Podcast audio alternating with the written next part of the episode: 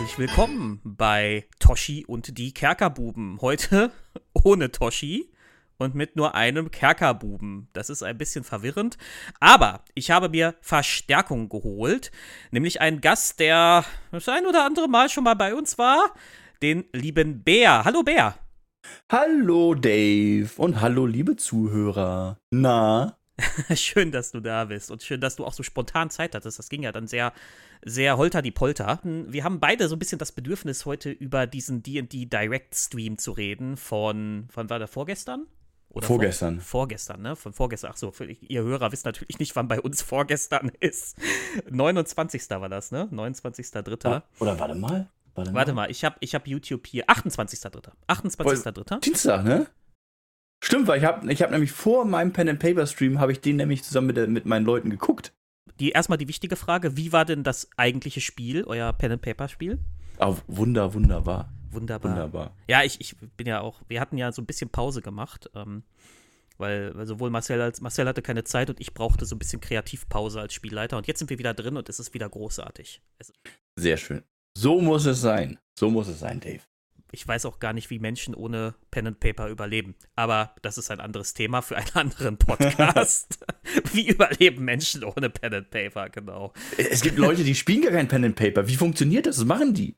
Ich, ich weiß nicht, die, die, die, die gucken den ganzen Tag Drachenlord-Videos auf YouTube oder so. Keine das, Ahnung. Das, das, wäre sehr, sehr traurig. Das ist sehr, sehr traurig. Vor allem die Leute, die da so abhaten, das ist richtig traurig. Was, wenn du kein anderes Hobby hast in deinem Leben, als es dich über den Drachenlord aufzuregen. Aber wir sollten, wir sollten vom, vom Drachenlord, von deinem Drachen wieder zu dem anderen Drachen kommen, nämlich der in Dungeon Dragons. Ha!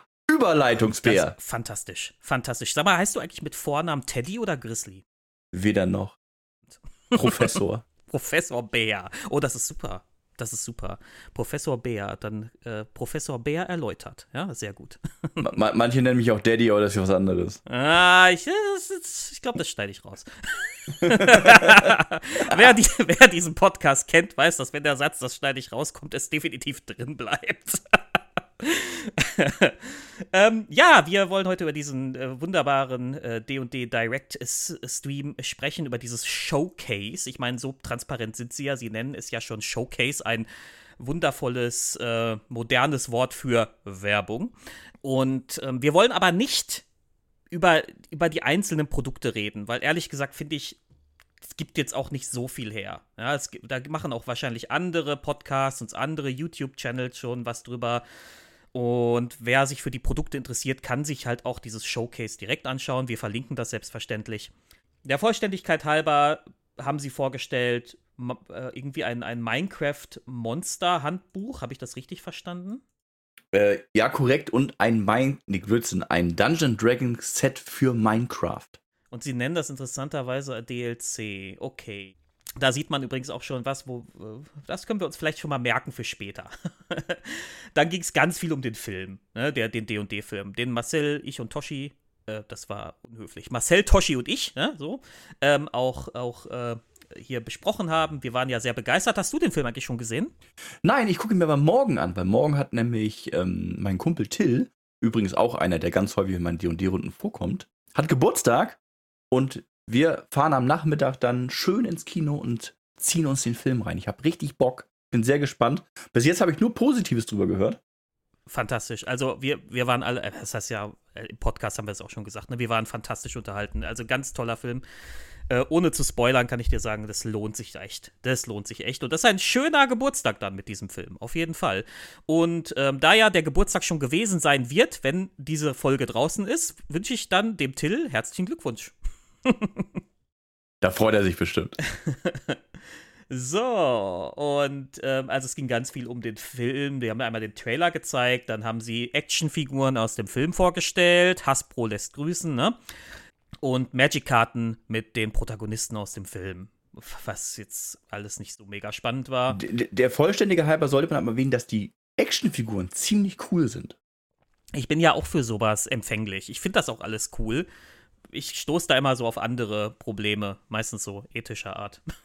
ja, also, also in dem Fall hat Hasbro wirklich ähm, das gemacht, was sie am besten können, Spielzeug. Und das spiegelt sich auch in diesen Actionfiguren wieder. Wenn du da so einen Xanatas hast oder einen Eulenbär oder so, das sieht halt schon geil aus. Mega, ja klar. Ich, ich würde mir sowas auch ins Regal stellen. Ich finde das. Ich habe auch geguckt, die waren also auch relativ erschwinglich. Ich glaube, irgendwas bei, bei 30 Dollar rum oder so. Das ist ja noch okay. So, ja. Ja, ich, ich, ich war überrascht. Ich hatte irgendwie Angst, dass dann so, so ein so ein Monsterpreis kommt von 100 Dollar und hier eine Niere noch verkaufen. Aber nee, geht wirklich. Du musst dich, du musst dich ein Jahr lang in die Zwangsknechtschaft bei Wizards of the Coast begeben. ja. Ähm, ja, was, was haben sie denn noch? Da, genau. Und das größte Ding war für uns zumindest dieses VTT, das eigene VTT-Programm, äh, das Wizards entwickelt, das sie sehr ich Trottel habe mein Handy nicht leise gemacht, dass sie sehr, sehr, ähm, äh, ähm, sehr intensiv beworben haben. Hast du die Magic-Karten schon erwähnt für Anna Morgen Thieves? Ja, die, die fand ich ja auch nett. Die sind auch nett. Ne, das, das, das gehört halt zum Sales-Pitch mal wieder.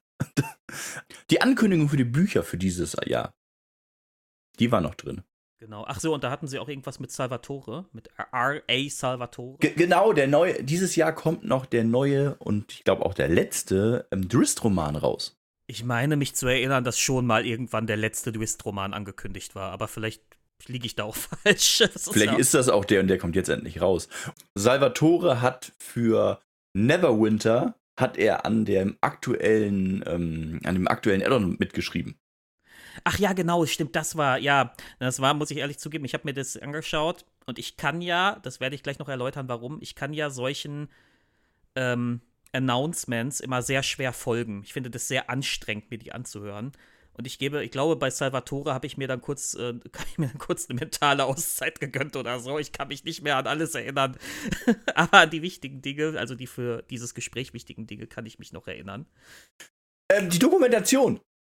Genau die Dokumentation, die nächstes Jahr kommt, die auch, äh, oh, die wird auch von so einem ganz bekannten D&D-Spieler gemacht. Der ist auch Schauspieler.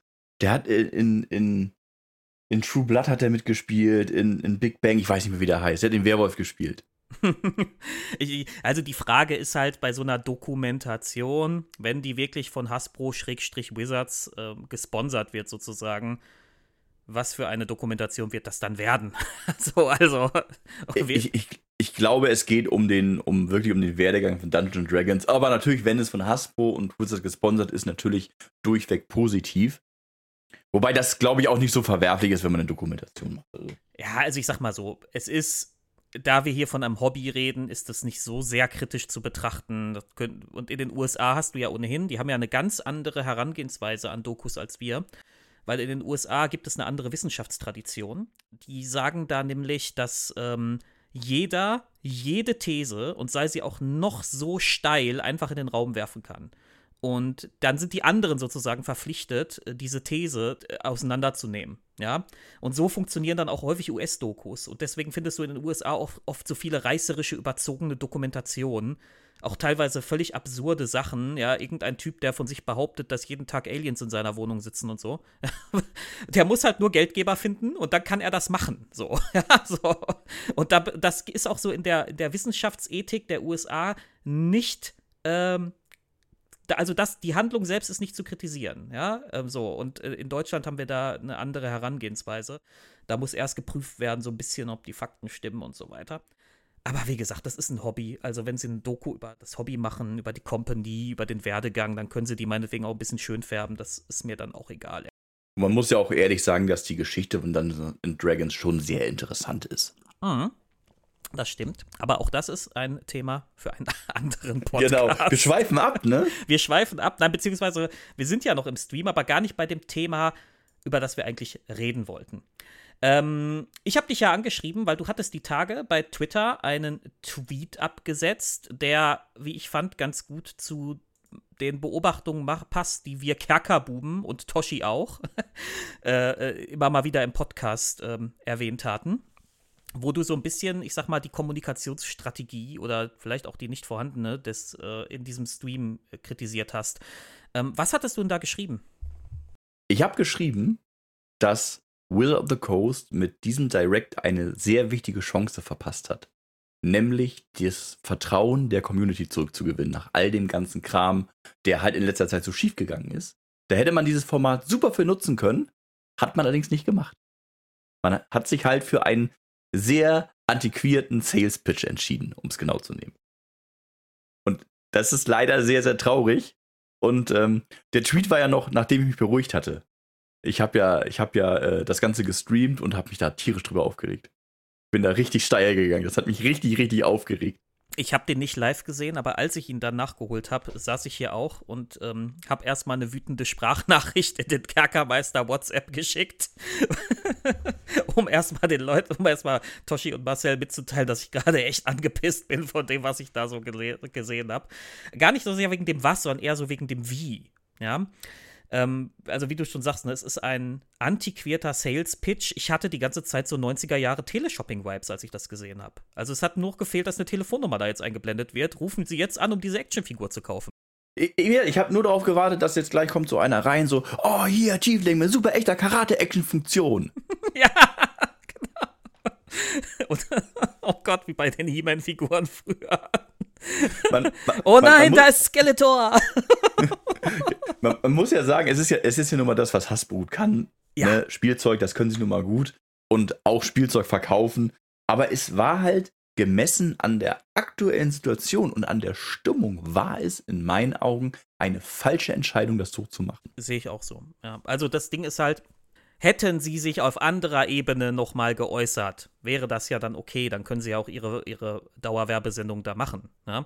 Nur, das haben sie ja auch nicht. Und dann kommt halt so eine Dauerwerbesendung und das wirkt halt gerade so, als würden sie dieses ganze OGL-Desaster einfach mal totschweigen. Und das hilft halt nicht dabei, das Vertrauen zurückzugewinnen, ne? Genau, und das ist ja eines der ganz großen Probleme, dass ganz viele Leute äh, bisher bemängelt haben, diese ganze Kommunikation in Bezug auf die OGL, das ist ja alles nur über Twitter und Blogposts und sonst irgendwas gelaufen. Das heißt, du erreichst damit mit diesen schriftlichen Medien im Internet auch nur eine geringe, eine geringe Anzahl von Leuten. Hätte man dieses Thema jetzt nochmal und sei es nur angeschnitten innerhalb dieses Directs, hätte es noch eine ganz andere Würze gehabt. Dann wäre das nochmal eine ganz andere Nummer gewesen. Und das wäre so der erste Schritt gewesen von Wizard, dass man sehen konnte, hey, okay, die Entschuldigung war doch vielleicht ernst gemeint. Da steckt was hinter. Die wollen wirklich diese Brücken wieder aufbauen, die sie mit Marsch eingerissen haben. Ja, genau, also, also so als erster Schritt, ja. So, aber den Eindruck habe ich leider nach diesem Showcase nicht. Stattdessen sollen wir Actionfiguren kaufen. ja, das, das zweite große Thema, was für mich äh, dazugehört, ist Transparenz. Weil selbst wenn man dieses OGL-Thema nicht angesprochen hätte, oder hat, man hat es ja nicht angesprochen, hätte es noch weitere Möglichkeiten gegeben, innerhalb des Direct anzufangen, transparent zu zeigen. Weil Transparenz ist ja was, was wir uns alle wünschen. Das ist gerade heutzutage ganz, ganz wichtig mit all den ganzen Monetarisierungsarten und Produkten und DLCs, was man uns alles, egal wo, um die Ohren feuert. Und gerade wenn man halt bei einem Großteil der Community ein bisschen verschissen hat, ist das der erste Weg zu zeigen, alles klar, wir machen das anders, wir spielen mit offenen Karten. Und wir haben ja schon oft gesehen, dass es bei anderen Firmen funktioniert. Zum Beispiel Microsoft mit Xbox hat sich irgendwann gedacht, okay, wir gehen auf eine Transparenzschiene und das funktioniert wunderbar, da stehen die Leute drauf. Genau, weil, weil die Leute möchten gerne informierte Kaufentscheidungen treffen. Es geht gar nicht mal häufig so oft so viel um Ethik oder nicht oder dies und das, sondern es geht einfach darum, so ein Gefühl dafür zu haben, bei welchem, bei welcher Company kaufe ich da jetzt ein und was bedeutet das für mich? Und ich finde tatsächlich, und da, da sind wir jetzt quasi auch bei der Tonalität des Videos, hinter diesem ganzen Amazing und es ist alles exciting und fantastisch und ne, also diese ganzen Superlative, die sie da aufführen. Ich habe immer, also mein, meine Lebenserfahrung, ich habe ja leider in meinem Leben viel arbeiten müssen im Niedriglohnprekariat. Und meine Lebenserfahrung ist, dass wenn jemand so überkandidelt, sag ich mal, zu dir kommt und in dieser Sprache mit dir redet, dann will der normalerweise was von dir. So, und, bei der Arbeit heißt das, er will, dass du irgendwie eine Überstunde machst oder sonst irgendwas. Und hier heißt das ja einfach nur, die wollen halt mein Geld. Was ja an sich nicht verwerflich ist. Nur, wenn jemand halt die ganze Zeit, äh, die ganze Zeit sagt, dass bei ihm nur Sonnenschein herrscht, dann macht mich das skeptisch. Und jedes Amazing ist ja so ein genau sowas. Ne? Hier bei uns ist nur Sonnenschein, alles ist toll. Und gerade wir wissen ja, ne, OGL und so, da war ja zuletzt nicht nur Sonnenschein. Und das macht das Ganze ja irgendwie unglaubwürdig. Man muss ja auch dazu sagen, dass dieses OGL-Thema wahrscheinlich nur einen eher geringeren Teil dieser ganzen D&D-Community berührt hat, weil es auch Leute gibt, die interessiert es vielleicht nicht, die haben keine Berührungspunkte mit dem Internet in der Richtung, die haben kein Twitter oder so. Und ähm, hätte man das jetzt adressiert, hätte es auch gezeigt, dass man selbst auf diesen kleinen Teil der Community, der das wahrgenommen hat und der seine Beyond Subscription gecancelt hat, dass man auf den auch eingegangen wäre. Dazu hätte es vielleicht auch noch ein Signal für die Leute, die da nicht beteiligt waren, noch gesendet und so, guck mal, da gab es einen Fehler, die reden darüber, das ist ja cool. Eben, genau, das ist übrigens auch genau eigentlich sogar in dieser ganzen Diversitätsblase, die sie ja viel ansprechen wollen, was ja auch gut ist innerhalb dieser ganzen Diversitätsblase ist ja genau das eigentlich auch in. Ne? Zu sagen, ey, also wenn, wenn jemand was falsch gemacht hat, ey, guck mal, ich habe einen Fehler gemacht, damit offen umzugehen. Oder irgendwie zu zeigen, dass man sich zumindest dessen gewahre ist, dass da irgendwas nicht gerade gelaufen ist. Ja. Aber sie bügeln da halt einfach mit ein paar Amazings drüber. und sind Gen da durch damit. Gen genau, und ich, ich habe immer so das Gefühl, das liegt einfach daran, dass dort Leute sitzen, die Entscheidungen treffen, die gar nicht mehr up to date sind. Die sind einfach, keine Ahnung, die sind ein paar, ein paar, keine Ahnung, ein paar Jahrzehnte hinterher und die denken, das, was sie damals gemacht haben, funktioniert einfach noch. Die Leute schlucken das einfach. Das hat ja früher funktioniert. Da hast du einfach irgendwo 5 Euro Rabatt dran gemacht, dann hat, ist das gelaufen. Ne? Dann, dann war alles vergessen. Aber das ist ja nicht mehr so. Die Zeiten ändern sich ja. Wir haben ja eine, eine viel bewusstere Generation und Menschen, die, die mit diesen Themen umgehen. Und auch Menschen, die sich inzwischen in, beim Eingestehen von Fehlern sehr viel verständnisvoller zeigen als früher. So ist es. Und ähm, eine, eine Sache möchte ich da aber, ähm, möchte ich Ihnen aber sozusagen in Anführungszeichen geben. Was Sie nämlich tun ist, wenn Sie da Ihre Moderatoren haben und dann diese junge Frau, die da die Actionfiguren vorstellt und so, dann hat das, hat das so Influencer-Vibes so ein bisschen. Ja, also so wie heute auf Instagram irgendwelche Leute dir, keine Ahnung, eine Gesichtscreme empfehlen und dir sagen, voll mega cool und verschweigen, dass sie eigentlich bezahlt sind von dem Hersteller, ja. ähm, so ungefähr, so ungefähr wirkt das, wenn da die junge Frau sitzt und die Actionfiguren präsentiert. Ich meine, es ist natürlich transparenter, weil da wird dann auch eingeblendet, dass die bei Wizards arbeitet und so weiter. Ja, also ist klar, dass die ihr eigenes Zeug bewerben. Aber das ist so der einzige Anknüpfungspunkt, wo ich so ein bisschen das Gefühl habe, da wollen sie gerne mit der Zeit gehen, wenn es um so, so ein Influencer-Vibe geht. Diese Sprache und diese Präsentation, ich würde sagen zu 80 Prozent 90er oder 80er Jahre und dann eben manchmal so ein bisschen so, so, so ein paar moderne Einflüsse, indem sie so tun, als, hätten, als wären das Influencer und das sind gar keine Influencer, sondern einfach nur Wizards-Mitarbeiter.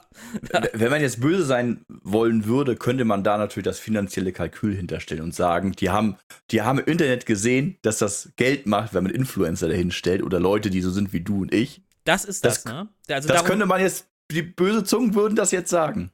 Darum sitzen die da ja auch alle oder die meisten so mit ihren Dungeons and Dragons T-Shirts und sie sollen halt so wirken wie du und ich und ohne dass ich das jetzt den Leuten ankreide, die das machen, weil das sind ja Leute wie du und ich. Also der Wizards Mitarbeiter, der da irgendwie äh, einfach nur seinen Job macht, ist ein Mensch wie du und ich. Aber die werden ja nicht ohne Grund so ausgewählt. Also sie setzen da halt jetzt absichtlich, keine Ahnung, nicht, nicht, äh, was weiß ich, Günther Jauch hin oder so, ja, weil Günther Jauch würde bei uns in unserer Blase nicht so überzeugend sein, glaube ich.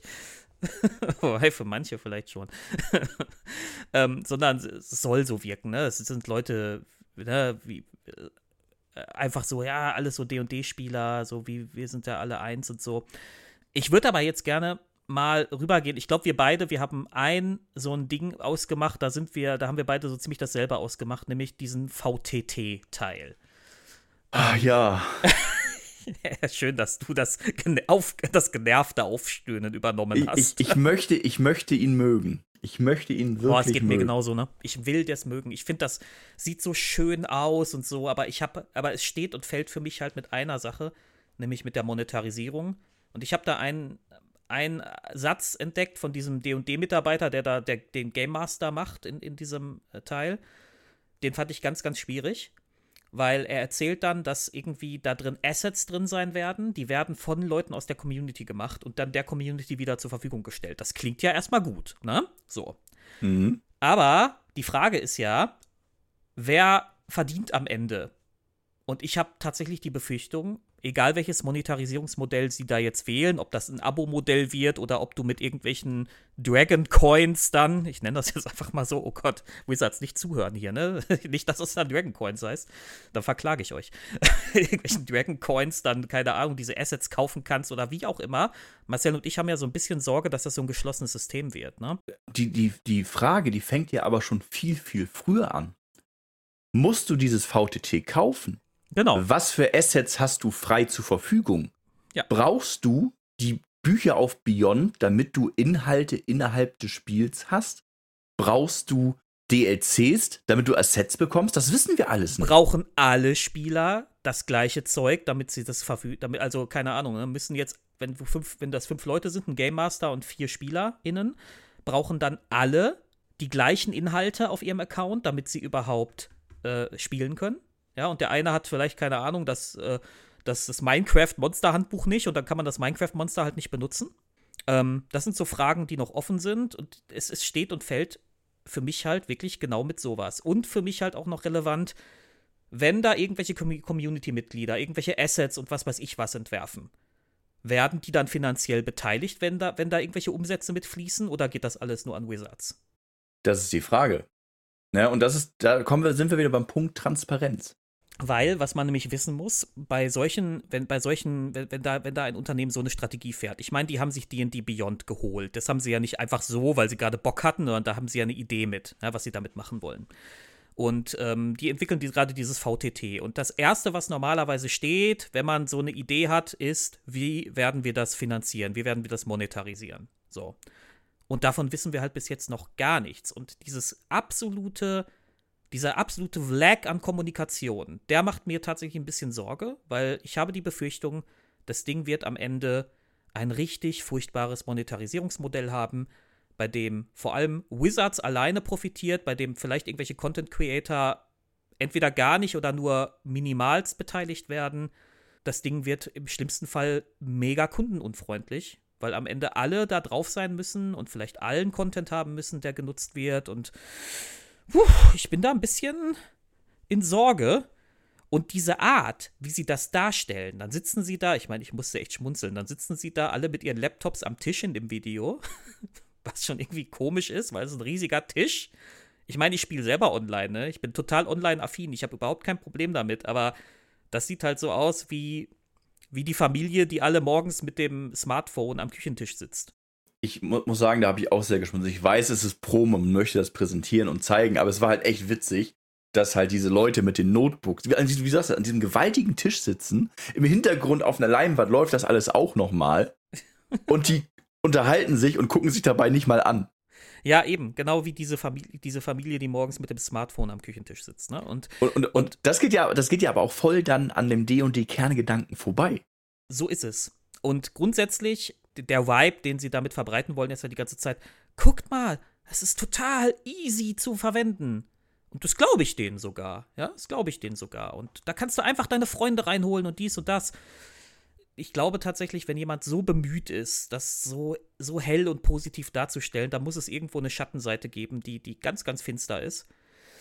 Und ja, das wird, die, diese wird sich im, diese Schattenseite, das wird so ein schwarzes Loch im Portemonnaie der User sein, fürchte ich fast schon.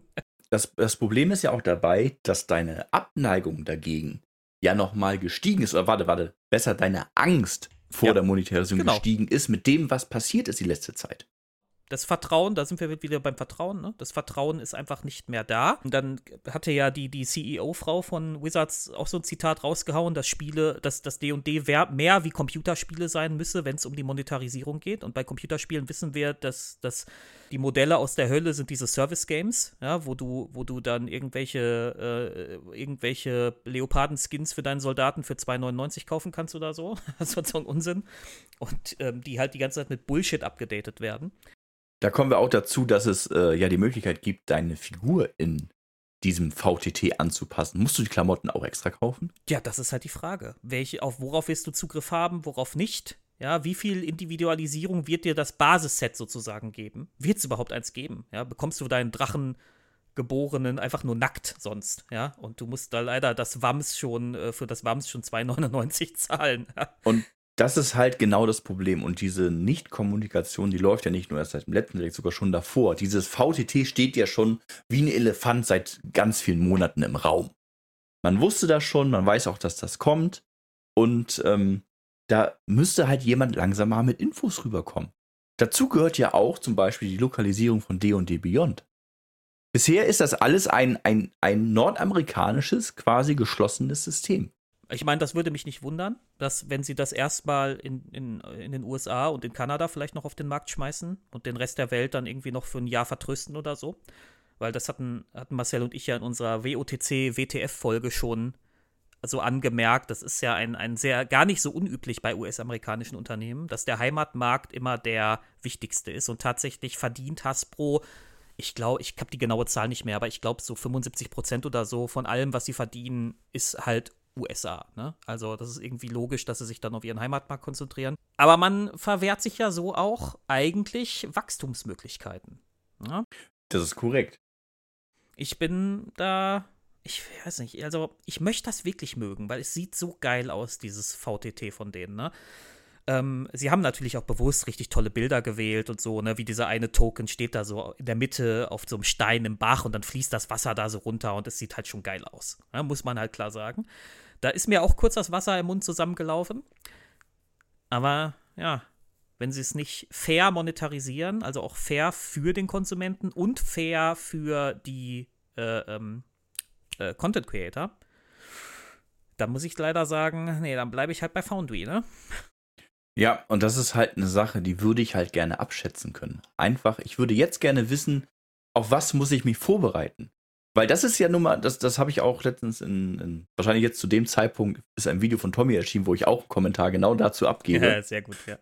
Und, ähm, Grüße an Tommy an dieser Stelle. und es ist wirklich so, dass viele Leute inzwischen auf gepackten Koffern sitzen. Die warten nur auf den Moment, dass der nächste Schnitzer kommt, dass sie sich bestätigt fühlen, okay, ich gehe von Dungeons Dragons weg, weil ich mich dort nicht mehr geborgen fühle. Und es ist ja nicht so, dass es da draußen nicht viel Konkurrenz gäbe, ne? Nee, das, wenn wir daran denken, wie dieses OGL-Thema die Konkurrenz belebt hat, das ist krass. Ich habe letztens einen Bericht darüber gelesen, dass dieses ganze OGL-Thema, die Verkäufe bei Paizo explodiert sind. Dass die wohl teilweise an, in der kurzen Zeit so waren wie das komplette letzte Jahr. Dann äh, herzlichen Glückwunsch an Paizo an dieser Stelle. Na, also ich will mich da nicht drauf festnageln, aber irgendwie so war das. Das war ja, insane es, hoch, war das. Das wird, es ist der, es ist, äh, es ist, es, es ist so ein äh, Abwanderungseffekt, den gibt es natürlich immer nach solchen äh, Katastrophen, nenne ich das jetzt mal, ja. Ähm, ich kann mir halt vorstellen, dass Wizard sich so denkt, so ein bisschen, ja gut, da haben wir jetzt ein paar verloren, ist uns ja egal, so. Ja, ja, aber das ist doch, das ist doch genau das falsche Mindset. Ja, Damit absolut. kriegst du doch heutzutage doch keinen mehr. Die Zeiten sind doch einfach vorbei. Wie gesagt, die Zeiten sind vorbei, wo du mit einem kleinen Rabattcoupon die Leute wieder in deinen Laden locken kannst. Das ist vorbei. Ich glaube, sie setzen auch etwas zu stark auf das, auf die Macht der Marke. Also der, der Marke Dungeons and Dragons. Also es gibt ja so Marken wie Apple zum Beispiel. Apple hat so Hardcore-Fans. Das sind so richtig krasse Leute, mit denen kannst du auch keine vernünftige Diskussion über Apple oder Android oder sonst was führen, weil die sind einfach so überzeugt von diesem Apple, von diesem Branding, ähm, dass, dass, sie, dass die einfach nicht mehr rational sind in dem Bereich. Ich hatte mal kleine Anekdote, das war witzig. Ich war vor ein paar Jahren in Düsseldorf, da gibt es einmal im Jahr, glaube ich, so ein Bierfestival, das war sehr cool. Und ähm, äh, Freunde von einem Bekannten kamen, das waren alles Apple-Mitarbeiter. Das waren so 14 oder 16 Leute, alles Apple-Mitarbeiter. Und die konnten über kein anderes Thema reden als über Apple.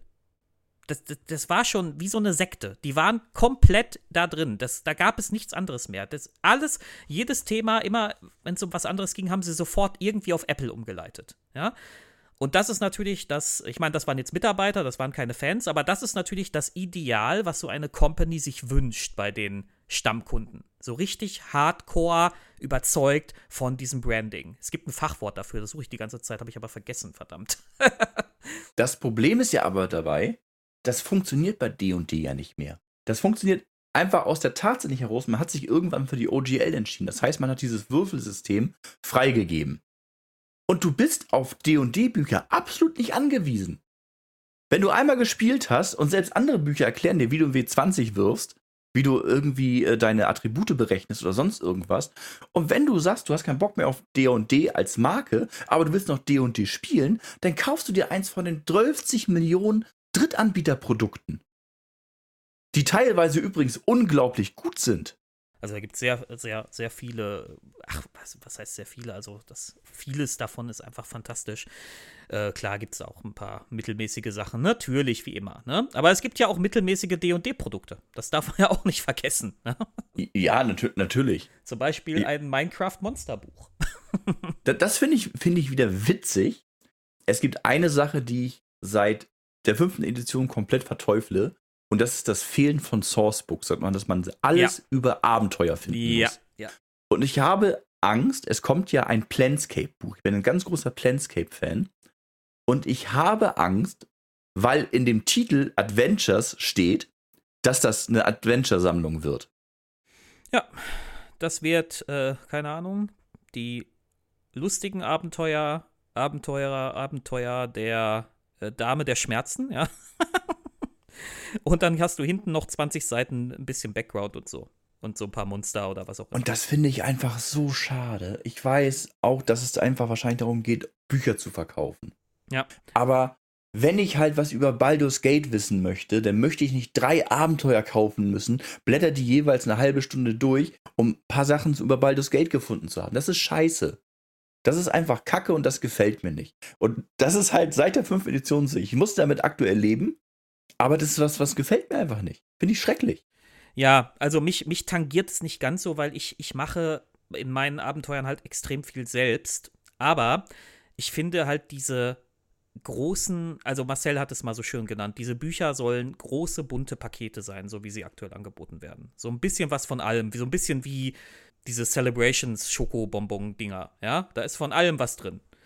Ich sehe da auch diesen Verlust, dass einfach die die, die einfachen, also diese klassischen Bücher, wo du einfach so 200 Seiten hast oder mein, lass es 100 Seiten sein, so ein bisschen Lore-Hintergrund über Sigil oder die Teufel oder über die Götter oder, oder eine Region, was auch immer, dass, dass das einfach wegfällt und ähm, ersetzt wird durch so ein relativ, also durch viele, durch so Abenteuer und so ein bisschen relativ wässrige, ach ja, hier, hier habt ihr noch drei Infoschnipsel, danke, ja, so.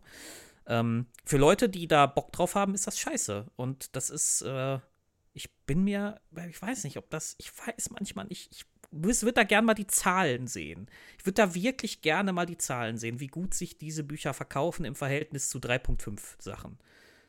Ich, ich glaube, ich glaube, dass gerade in den USA die Leute unglaublich abenteuergeil sind. Mhm. Okay, das kann sein, kann ich, habe ich keinen Einblick, aber es kann natürlich sein.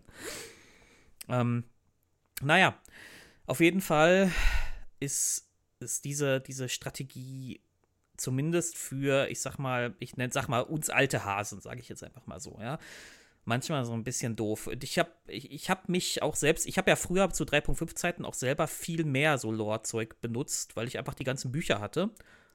Und ich, erst seit der fünften Edition hat sich das bei mir so entwickelt, dass ich einfach mehr Sachen selber mache weil ich, vielleicht auch deshalb, da müsste ich mal drüber reflektieren, aber vielleicht auch deshalb, weil ich keinen Zugriff mehr habe auf dieses ganze Lore-Zeug. Ja, so, vielleicht auch deshalb, ja. Ja, ich hoffe einfach, dass man irgendwann die Kurve noch kriegt und das erkennt, dass man das vielleicht ein bisschen anders machen sollte.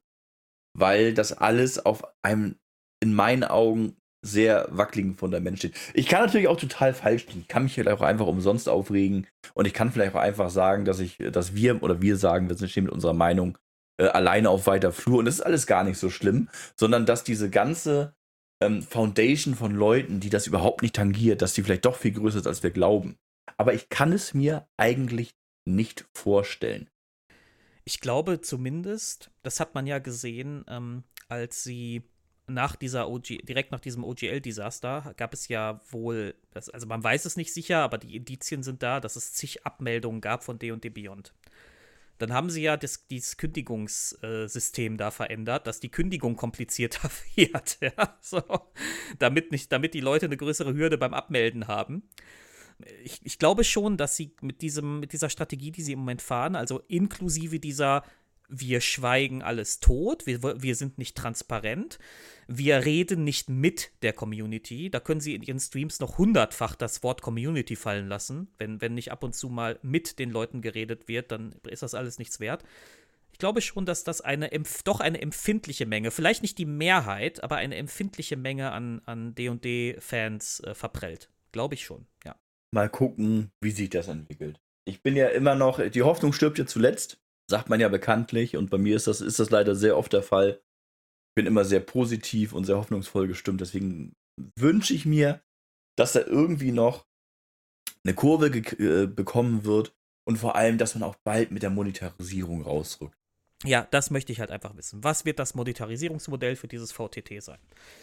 Eine Sache, die mir auch sehr aufgestoßen ist, erinnerst du dich noch an den Release von Dragonlance? Ja. Da gab es die Möglichkeit, das Buch zusammen mit der PDF zu kaufen. Das konnte man bestellen. Du hast quasi das, das Hardcover-Buch gekriegt und konntest für einen Obolus obendrauf die PDF kaufen. Ja, was ich. Warum, das, warum Obolus obendrauf? Das habe ich. Ge genau, das ist die erste Frage. Aber sei es jetzt drum, ne? Sagen wir mal, das ist ein paar Euro, okay. Aber das gab es nur auf dem amerikanischen Markt. Ach so, ja, wir, wir Europäer sind zurückständig dafür. Soweit ich mich erinnere, und ich, ich glaube, ich liege da richtig, wenn, falls ich falsch liege, darf das gerne irgendein Zuschauer äh, kommentieren unter diesem Podcast, war es nicht möglich. Und oder, nee, nee, warte mal, es war möglich, aber du hast dadurch so viel Versandkosten gehabt, dass du auch einfach hättest das einzeln kaufen können. Es gab keinen Vorteilspreis dafür, wenn du in Europa oder in anderem Land, was nicht halt an diesen äh, nordamerikanischen Kram angeschlossen ist, gekauft hast. Mein Gott. Also da ist, also ich, wie gesagt, ich, Hasbro hat einen Fokus auf die, US, auf, auf die USA, das sehe das seh ich auch, aber ähm, also D&D ist halt ein Weltphänomen. Du musst halt dann manchmal auch deine einzelnen Marken getrennt von deiner generellen Company-Strategie behandeln. Und, und, und, es gibt ja gerade auch bei Wizards so eine Bewegung von Aktionären, die Wizards wieder von Hasbro unabhängig machen wollen. So, weil ihnen der Kurs auch nicht passt. So. D&D ist eine eigene Marke und das ist eine weltweite Marke. Also D&D-Spieler, klar sind in den USA die meisten D&D-Spieler, ne? Das hat ja auch da seine Heimat. Aber D&D ist halt ein weltweites Phänomen. Und da finde ich es ganz, ganz fatal, gerade da diese ähm, USA First Strategie zu fahren. Das ist jetzt nicht zu vergleichen mit der von Trump. Ne? Hier geht es nur, nur um die Company-Interessen. Ne? Aber, aber erst erstmal erst der US-amerikanische Markt und alles andere ist uns egal. Halte ich nicht, also zumindest mich, äh, also mein Vertrauen wird dadurch nicht gestärkt, sag ich mal so. Ja, ja. Ähm, Marcel hatte noch, ich glaube, mit dem VTT sind wir soweit durch oder hattest du dazu noch was, was dir wichtig wäre? Nee, ich kann nur mal sagen, ich finde es optisch super ansprechend, es sieht ja. super hübsch aus und ich wünsche mir einfach, dass es nicht scheiße wird. Ja, ich, ich wünsche es mir auch. Ich wünsche es mir auch, dass sie, dass dann die große Überraschung kommt und dann kommt einfach eine faire Monetarisierung, sogar die Content Creator kriegen noch einen kleinen Anteil oder irgendwie so und dann bin ich damit glücklich. Ja, dann, dann, dann freue ich mich darüber. Aber ich naja, ich sag mal, die Skepsis ist leider groß. Marcel hatte noch eine Sache, ähm, der hatte, ich hatte heute Nachmittag noch mal kurz mit ihm telefoniert, weil Marcel fragt sich tatsächlich bei diesem Minecraft-Ding, für wen das gemacht ist. Und da haben wir so ein bisschen diskutiert. Und ich, ich sag, naja, gut, Marcel, Minecraft ist eine Riesenmarke auch auf der Welt. Ne? Also die werden sich schon gedacht haben, wenn wir davon, wenn wir nur einen Bruchteil der Minecraft-Spieler zu D&D ziehen, dann haben wir ja, ja richtig gewonnen. Ja, so. Ähm, aber Marcel hat noch mal eine andere Theorie, die fand ich ganz spannend. Er sagt nämlich, Minecraft ist ja sehr zugänglich für Kinder.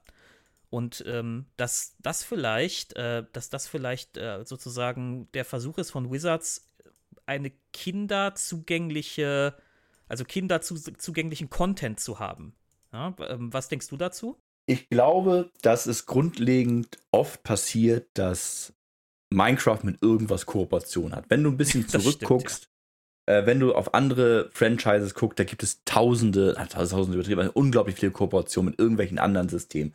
Jeden Monat gibt es da irgendwas Neues. Und ich finde es auch gar nicht verwerflich, weil es einfach viele, viele von diesen anderen Hobbys, andere Welten in Minecraft reinbringt. Und das ist natürlich auch für Kinder sehr, sehr zugänglich, das stimmt. Aber es gibt auch unglaublich viele Erwachsene, die Minecraft spielen. Das habe ich ihm nämlich auch gesagt. Hier, Grüße gehen raus an den, meinen Critical-Partner Human Nagafi. Äh, der spielt nämlich immer total gerne Minecraft. und ähm, Genau, das habe ich nämlich auch gesagt. Minecraft ist halt ein Riesenphänomen. Ne? Das ist halt eben kein reines Kinderspiel und das ist ein weltweites Phänomen, das du einfach, das du einfach überall findest. In allen Altersgruppen habe ich so den Eindruck. Und ich glaube tatsächlich, der Gedanke wird einfach gewesen sein, wenn wir eine Partnerschaft mit, die, mit dieser, mit diesem Riesenphänomen kann für uns nur gut sein. Vermute ich mal. Genau, also ich will nicht, will nicht äh, abstreiten, dass man damit äh, Leute ins Hobby holen. Das will man allgemein. Das ist ja allgemeine Strategie. Das ne? ist ja auch gar nicht verwerflich, dass die ihre Zielgruppe erweitern wollen. Das ist, will ich gar nicht denen ankreiden. Ja? Ich, ich meine, das ist, das ist der, da, darum ist der Film da. Darum ja. ist der Film, wie er ist. Weil der soll auch Leute, die keinen keinen Bezug zu D&D haben, da ins Hobby holen. Der, man möchte bei Hasbro und Wizard dass Klein Justus mit seinem Kumpel Timmy aus dem Film kommt und sagt, Alter, war das geil, komm, wir gehen in den Laden und kaufen uns D&D-Bücher. Ja, ja. Ne? Oder vielleicht sind die auch schon, schon super modern und sagen, wir gehen auf Beyond und kaufen uns da Bücher mit Papas Paypal-Konto. ne, keine Ahnung. Aber du weißt, auf ich hinaus will. Und das wird, ist halt in allen Bereichen so. Da geht es auch um Spielzeug. Das geht um Minecraft-Sets. Egal um was. Es geht darum, um Leute ins Hobby zu holen und die Marke zu erweitern und den Markt einfach zu erweitern. Das ist grundlegend nichts Verwerfliches. Und ich glaube schon, dass, ähm, dass Marcel da ein bisschen recht hat, dass da durchaus das Interesse dabei ist, Kinder und auch andere Leute ins Boot zu holen. Aber ich glaube, dass es nicht der Hauptaspekt gewesen, weil heutzutage gehört es schon, wenn man groß ist, im guten Ton, dass du ein Minecraft-Set hast. Oder ein Skin in Fortnite. Ja, das stimmt, ne? Ja. Genau, Fortnite hat er ja auch als Beispiel äh, angebracht. Warum gibt es noch keinen D&D Fortnite-Skin? Ey, Wizards of the Coast. Habt ihr uns gehört, ja? aber, aber Bär schickt euch eine Rechnung, ne? Macht euch darauf schon mal, dafür schon mal, macht euch das schon mal klar. genau, weil ich die Idee hatte genau, ein, ein, äh, ein Fortnite-Skin ähm, als, äh, als, als, als äh, Edgin der Barde oder so. Ja, kann ich mir vorstellen bei Fortnite. Ich habe nie Fortnite gespielt, aber selbst wenn du es nie gespielt hast, kommst du ja nicht dran vorbei irgendwie als Gamer. Du kannst es, es gibt immer irgendwelche Berichte oder YouTube-Videos oder sonst was darüber. Oder wenn irgendeiner sagt, der sieht einen bestimmten Charakter, Son Goku, und sagt, ey, das ist der aus, aus Fortnite. Das ist so hart. Ja, das ist so das hart. Ist, das ist richtig, richtig traurig und da fühle ich mich immer richtig, richtig alt bei. Aber es, es ist, wie es ist. Und es, wie gesagt, es gehört heutzutage, ähm, gehört es schon für ein großes Franchise fast zum guten Ton, in bestimmten Sachen seine Finger drin zu haben.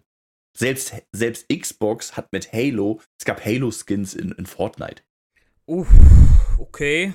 Ne, wie, es, es gab, es, ne, es gibt Batman, Marvel-Skins da. Äh, es Naruto gibt, es gibt, weiß ich genau Naruto, ähm, Dragon Ball und was nicht noch auch alles. Und auch Minecraft gibt es halt super, super, super viele Sets. Da kommt, wie gesagt, jeden Monat Neues raus. Krass. Ja, das sind so richtige Geldmaschinen, ne? Und das erklärt auch so ein bisschen, wenn sie da jetzt solche Kooperationen anfangen, diesen Fokus, also die, diesen Satz von der CEO-Frau, mit dem wir wollen das jetzt so monetarisieren wie Videospiele. Ja, also man, man hat, man lugt so rüber in diese, in die Videospielebranche, man sieht, welche unfassbaren Mengen an Umsätzen alleine mit äh, irgendwelchen Skins und dein Gewehr ist jetzt rosa und was weiß ich nicht alles äh, gemacht wird. Man denkt sich, genau an diesen Kuchen wollen wir auch.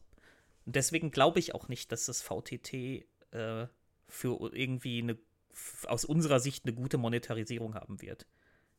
Wenn, wenn, sie, wenn sie wirklich was gelernt haben und vielleicht wirklich da mal jemand sitzt, der sagt, oh, vielleicht warten wir ein bisschen, bevor wir mit Geld verdienen, so richtig Geld verdienen wollen, dann könnte man sagen, dass ein bestimmter Grundstock ist halt frei verfügbar. Dieser Community Share Store ist vielleicht größtenteils frei und du bezahlst halt über für offizielle DLCs Geld. Na, für mich ist halt auch ganz wichtig, wenn ich zum Beispiel ein Monster oder eine Klasse da verwenden will, muss ich das in Beyond haben. Ich glaube, wobei ich glaube inzwischen, dass die Charaktere grundlegend unabhängig von dem VTT sind weil du die ja aus Beyond importieren kannst. Die Frage ist, ob du das musst. das wissen wir auch nicht. Und das ist wieder der Punkt Transparenz. Wir Menschen wünschen uns Transparenz, weil wenn es um Dinge geht, die wir gerne mögen, dann wollen wir uns nicht gerne irgendwie ins Boxhorn jagen lassen und wir mögen keine Veränderung. Wir brauchen diese Transparenz, um uns langsam an diese Veränderung zu gewöhnen und einfach abschätzen zu können, gefällt uns das überhaupt, was sich da verändert? Ja. Und da genügt mir halt ein, ein Showcase nicht, wo fünf Leute um den Tisch sitzen vor ihren Laptops und zwischendurch mal Amazing rufen. Ja, das ist mir einfach dann zu wenig. Ja, vor, vor allem, ich habe halt mit meinen eigenen Augen gesehen, dass es halt amazing aussieht. Das muss mir nicht noch jemand 20 Mal sagen. Es ist, also das muss man noch mal sagen. Das ist auch das, warum ich darüber, warum mich das so, warum mich das so nervt, weil ich will es toll finden. Ich will es unbedingt toll finden, weil es auch wirklich geil aussieht. Ja, aber, aber Mann, ey, Wizards, macht hier, seid vernünftig, ja. Ihr, ihr hört hier gerade Toshi und die Kerkerbuben heute ohne Toshi und nur mit einem Kerkerbuben. Und wir sagen, ey, macht eine vernünftige Monetarisierung, ja, so, so, womit alle leben können. Jeder versteht, dass Leute damit Geld verdienen, dass Wizards damit auch Geld verdienen will. Das ist ja nicht der Punkt. Das versteht jeder. Die Frage ist immer, will man Geld verdienen oder will man die Leute ausnehmen? Und ich habe die Angst, dass das Letztere passieren wird. Das ist leider auch, was viele Leute aktuell sehen, dass das so passiert. Gerade weil eben Wizard of the Coast, Schrägstrich Hasbro, muss man ja inzwischen sagen, äh, da am längeren Hebel sitzt. Und es geht auch um Geld. Um mal kurz eine Brücke zu schlagen, ich spiele ja auch ganz viel Magic. Es gibt bald ein Herr der Ringe-Set, das ist cool. Es gibt immer so Crossover-Sets. Weiß ich ja. Also ich spiele kein Magic mehr, aber ich hab's, äh, hab noch im Blick, was da so passiert, ja. Ne, also, aber eine interessante Sache ist da, nämlich gibt es bald ein, es gibt ein, Commander, ein Format, das nennt sich Commander. Und es gibt bald eine Serie, nennt sich Commander Masters. Da werden ganz viele Karten gereprintet. Alte, supergeile Karten für Commander werden gereprintet. Das Problem ist aber jetzt folgendes. Ein normales Display, das du im Laden kaufst, kostet im Schnitt so 150 Euro. Das Commander Master Display kostet 450 Euro. Oh. Genau. Und ähm, ich habe schon ganz viele Leute gehört in meinem lokalen Spieleladen, die sagen, nee, da gehe ich nicht rein, das ist mir zu teuer. Das ist ganz, ganz schlimm. Und das hat man schon mal versucht mit einer, ähm, mit einem Kartenset zur, ähm, zum Jubiläum. Das war auch ganz absurd. Ich weiß nicht mehr, was drin war. Das war ein ganz absurd hoher Preis. Und das ist auch komplett in die Hose gegangen. Ja, ich, ich meine es echt nicht böse, aber das wünsche ich dann denen auch, ne? Also, das ist, äh, also, ich, wie gesagt, man versteht, dass die Geld verdienen müssen. Ich verstehe auch, dass Produkte, die aufwendig produziert werden, natürlich einen entsprechenden Preis haben müssen. Ja, das ist ja auch die ewige Diskussion bei den Videospielen, die ja regelmäßig teurer werden. Nur da ist halt nicht der Schritt von 150 zu 450 Euro, sondern da sind die Schritte dann, weiß ich nicht, von 40 Euro zu 50 Euro zu 60 Euro und das ist dann alles, also ich sag mal, es ist verschmerzbarer, ja, so. Oh, lass uns bloß zu Videospielen gehen, da kann ich mich auch tierisch drüber aufregen. Ich mich auch, aber nur. Gerade wenn es um Preise geht und irgendeiner sagt, ja, das ist kein 40-Euro-Spiel. Das finde ich ganz schlimm. Ich erinnere mich noch an äh, ähm, ähm, als Command Conquer 3 damals rauskam. Und das haben sie damals für 100 Mark angeboten. Und da haben sich alle aufgeregt, weil der Standardpreis war damals so 60, 70 Mark für ein Computerspiel. Ähm, und das war natürlich eine heftige Erhöhung. Ähm, aber das war halt so, das ist im Grunde dasselbe Phänomen. Da hat, äh, ich weiß, gar nicht, ob, ich glaube, da waren, war Westwood schon bei EA. Da hat EA dann einfach gesagt, wir versuchen es jetzt einfach mal mit einer zu kräftigen Marke, diese ähm, diese Preisgrenze einfach mal zu durchbrechen und zu, mal zu gucken, wie viele Leute werden uns dieses auch jetzt viel teure Spiel trotzdem abkaufen. Ob wir damit durchkommen. Ja, und das, das sind dann immer diese Versuche. Da machen die dann immer so, so Vorstöße, machen dann höhere Preise und gucken mal, wie, ob, wie gut sie damit durchkommen. Nur ist halt der Sprung von 150 zu 450 Euro also da habe ich manchmal ein bisschen das Gefühl, da wissen sie schon selber nicht mehr, wie viel das Geld eigentlich wert ist, das sie da wollen. Ja, so. ich, ich bin wirklich gespannt, wie Leute da reingehen. Da sind halt geile Karten drin und da sind auch Reprints von Karten drin, die aktuell 80 Euro auf dem Markt kosten, weil sie so selten sind, so stark. Aber die Frage ist, kaufst du dann nicht lieber diese Karte online einzeln, weil die wird ja bestimmt im Preis dann demnächst fallen, sobald die Sets rauskommen, oder aber gibst du 450 Euro für ein ganzes Display aus und hast vielleicht nicht das gezogen, was du willst. Genau, und sie, sie unterschätzen, ähm, sie unterschätzen auch immer so ein bisschen die, dass wir heute alle alle so verlinkt und vernetzt sind mit allem Möglichen und uns auch zur Not andere Quellen suchen können, wo wir das herbekommen, was wir wollen. Damit meine ich jetzt nicht irgendwas Illegales, ne, sondern wie, wie du sagst, ich kann bei, bei eBay gucken, ob ich eine bestimmte Magic-Karte finde für den Preis oder bei bestimmten Kartenhändlern. Ne? Gibt ja sogar so Websites, die darauf spezialisiert sind und so. Ne? Du, du, das machen wir regelmäßig. Wenn wir Decks bauen, und wir brauchen Karten dafür, dann gehst du ja nicht los und kaufst dir ein Display, sondern du kaufst die Karte einfach online. Das ist effizienter, natürlich. Natürlich, ne, denn du bezahlst dann halt teilweise, je nachdem, was du baust, für eine Karte mal viel Geld, also Anführungszeichen viel Geld. Aber es ist trotzdem günstiger, als wenn du die Karte suchen würdest. Dieses ganze, dieses ganze Display aufmachen, dieses Box aufmachen, das musst du eigentlich gar nicht machen, wenn du Magic spielst. Aber zum Beispiel, wir im Freundeskreis machen das gerne, weil das Spaß macht, weil es ein schönes Gefühl ist, ein Pack, eine seltene, seltene Karte auszupacken. Ich habe gestern, ich hatte ja, ich hatte ja vorgestern einen kleinen Autounfall mit dem Auto. Oh, der Tief dir ist nichts passiert, oder? Nein, ich habe ähm, bei einer Tiefgarage eine Kante mitgenommen. Ich hoffe, die Tiefgarage hat mehr Schaden da, davon getragen. Nein, nein, nein. Mein Auto muss nächste Woche in die Werkstatt und äh, vor allem Lack, also ein bisschen, also nichts passiert, kein Totalschaden, sondern einfach nur ein bisschen eingedellt, aber langer Lackschaden über die ganze Seite.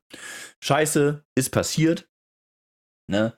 Ist passiert und jetzt habe ich vergessen, was ich eigentlich sagen wollte. Nee, genau, warte, ich hab, jetzt habe ich es wieder. ja. Jetzt weiß ich auch wieder, wo ich ihn überleiten wollte. Dann war ich gestern mit meiner Frau im Kartenladen, um uns so ein bisschen, sie hat auch einen schlechten Tag, um uns so ein bisschen zu trösten. Und dann habe ich mir vier Booster gekauft, vier stinknormale Booster, hab die aufgemacht und jeder war ein Volltreffer. Ach, das ist herrlich, ne? ne in der, in der ersten, ja. im, ersten, Im ersten Booster war eine Full Art 25-Euro-Karte drin. Ne, mit einem Investment von 5 Euro. Und das fühlt sich halt gut an. Das ist geil. Ne, man muss natürlich immer ein bisschen gucken, dass man das nicht übertreibt und dass man sich nicht arm damit macht. Ne, aber das geht alles. Das ist ein tolles Gefühl und deswegen machen wir das. Und natürlich darfst du auch nicht vergessen, dass das alles ähm, Basis fürs Tauschen ist. Wir tauschen ja auch wie irre untereinander. Klar. Naja, nein, aber jetzt ist, jetzt ist das Magic-Ding, jetzt ist es natürlich so, es kann natürlich sein, dass die das dann nur in sehr kleiner Auflage produzieren, in der Hoffnung, dass sie diese paar Whales, also diese paar Wale, die einfach bereit, den, die einfach den solchen Companies das Geld in den Rachen schmeißen, denen das egal ist, äh, damit abgreifen. Ne? Weil das ist ja auch so ein Phänomen bei diesen ganzen Videospielen die werden häufig, also die werden häufig stark finanziert von diesen Whales, die einfach ohne Ende Geld da reinschmeißen, teilweise bis in die fünf, fünfstelligen Bereiche Geld in die so ein Videospiel investieren, nur damit sie geile Skins haben. Ja, das, das ist, wie du recht, du hast recht, darüber finanzieren sich Gacha-Games. Das sind nicht teilweise die Leute, die sich mal für 5 Euro ein Paket kaufen. Das sind die Leute, die da einfach, ohne mit der Wimper zu zucken, ihre Monatsgehälter noch mehr reinballern. Und das kann natürlich sein, dass das die Hoffnung ist. Sie werden, kann sein, dass sie jetzt eine kleine Auflage produzieren, damit diese, äh, diese paar Whales sich da diese 450 Euro, äh, diese 450 Euro dalassen. So, das wollte ich sagen. So. Es gibt natürlich auch immer die Leute, die, die da total reingehen. Ne? Wenn, wenn ich mit meiner Frau in den Laden gehe, dann setzen wir uns so, so quasi so ein Limit und sagen, so, wir haben jetzt keine Ahnung, uns 50 Euro Taschengeld beiseite gelegt und das geben wir im Kartenladen aus. Und dann ist es auch vorbei, dann ist Ende. Ja. Ne, wenn das alles ist, alle. Und dann hast du aber halt auch Leute, die gehen rein und sagen, gib mir alles. Ja, ja. Ne, belaste alle drei meiner Kreditkarten, scheiß drauf. Ich hatte, ähm, wir hatten früher einen Spieler, ähm, der war äh, bei der Bundeswehr und der hatte halt ein, sein sehr gutes Bundeswehrgehalt damals und der war auch Single und lebte alleine und so, also hatte keine weiteren Unkosten, so größtenteils. Und der hat tatsächlich das teilweise so gemacht. Der ist in den, in den äh, Laden reingegangen und kam mit irgendwie ähm, 100 Booster Packs und drei D&D Büchern wieder raus, so, weißt du so, also mal eben. Und das hat er halt nicht nur einmal im Monat gemacht, sondern fünfmal im Monat. So. ich mein, wenn du wenn du es kannst. Ich, es ne? ist kein, kein Vorwurf an ihn, wenn er es kann. Es geht nicht darum, dass er das macht. Es geht aber darum, dass so Firmen wie Wizards natürlich auf solche Leute spekulieren. Ne? Die dann so ein bisschen, ich sag mal, gedankenlos, weil die Bücher hat er auch nicht alle gelesen und die Karten auch nicht alle gespielt und so, du weißt ja, wie das ist. Ne? So, also der hatte die einfach, um es zu haben. Und ähm, äh, das, das, da steckt so ein Grad an Gedankenlosigkeit dahinter. Und auf genau solche Gedankenlosigkeit spekuliert man dann. Man möchte so Leute, die, ich sag mal ganz ein bisschen provokant, nicht mehr wissen, was das Geld wert ist, das sie da gerade ausgegeben haben. So, und das, äh, das ist natürlich für so ein Unternehmen, ja, da, da gehen die Dollarzeichen in den Augen auf. ähm, ich habe schon letztens gehört, als ich in meinem Local Game Store wieder war, es kommt dieses, dieses ähm, Herr der Ringe-Set raus.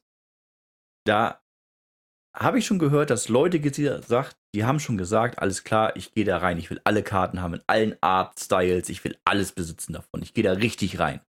Und das ist nämlich das, was du sagst, das sind, das sind nämlich der Punkt, wo die Leute, die, auf die Leute wird, wird spekuliert, die da richtig Geld reinhasseln das ist das Ziel immer so oder ein Ziel. So und für, genau für solche Leute wird dann eben auch so ein 450 Euro Set gebaut, ja, weil Ich meine, es kann natürlich auch sein, dass sie sich damit völlig verspekulieren und dann drucken sie das in riesiger Auflage, weil sie ihre eigene, weil sie ihre eigene Marke überschätzen. Dann bleiben sie auf den Dingern sitzen.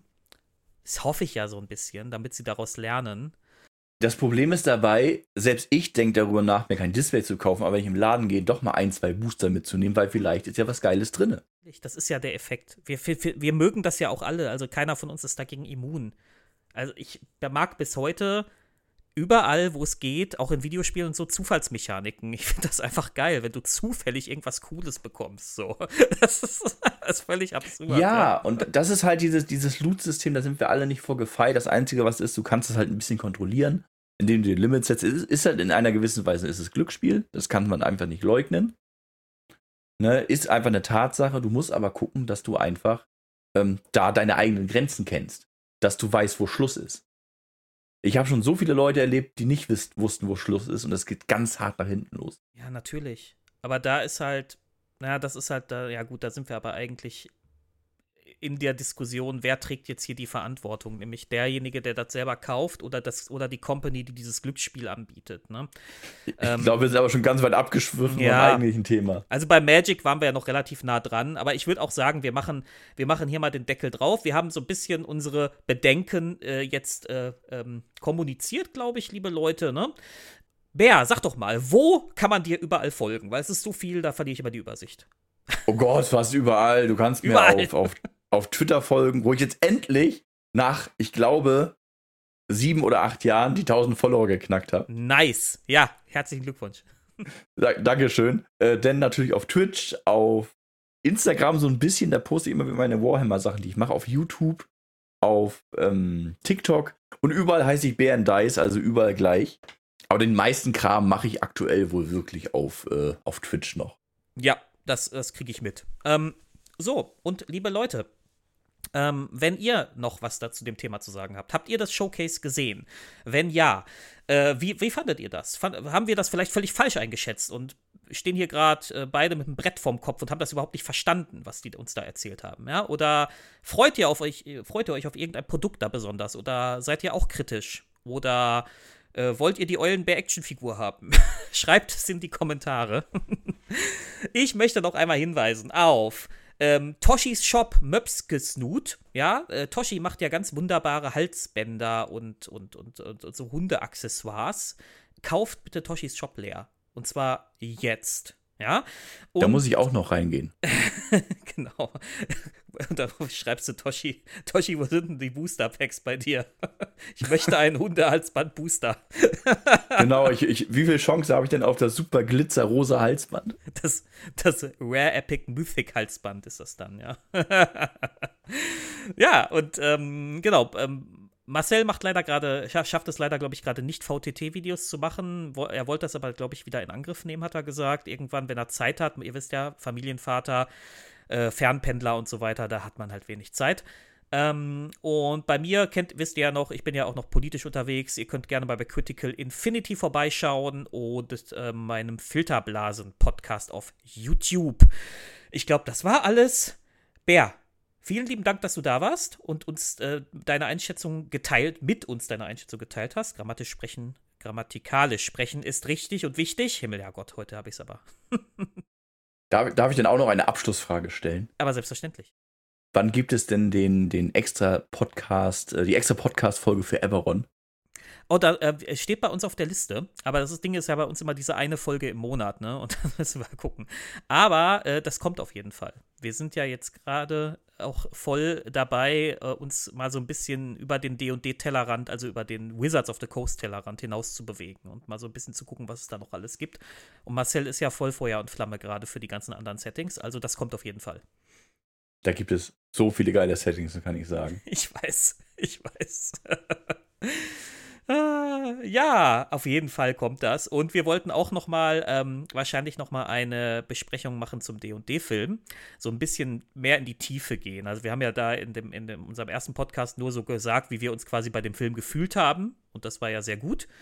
Aber wir wollten da noch mal ein bisschen in die Tiefe gehen. Und da ähm, wollten wir den Tommy dazu holen. Und Bär, wenn du Bock hast, ja, sagen wir dir auch Bescheid.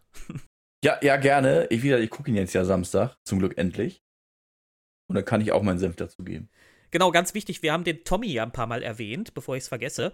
Tommy bei YouTube, Tommys Taverne, macht ganz wunderbaren äh, DD-Content. Macht sehr viel Spaß, das zu gucken, also schaut da auch gerne mal rein. Ja, unterstütze ich auf jeden Fall sehr doll diese Aussage. Ja, ich finde den super. Ich mag auch das Ding mit der Taverne. Ganz toll.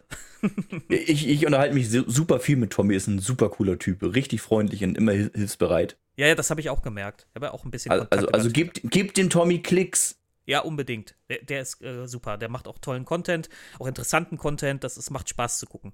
Also hilfreich und spaßig. Was will man mehr?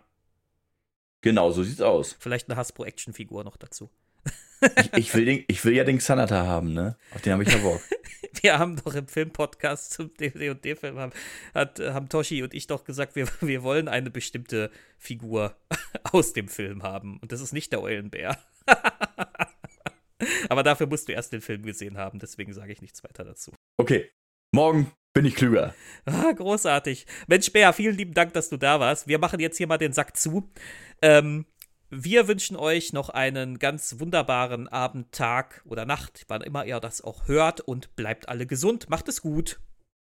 Tschüss und Grüß zu Hause.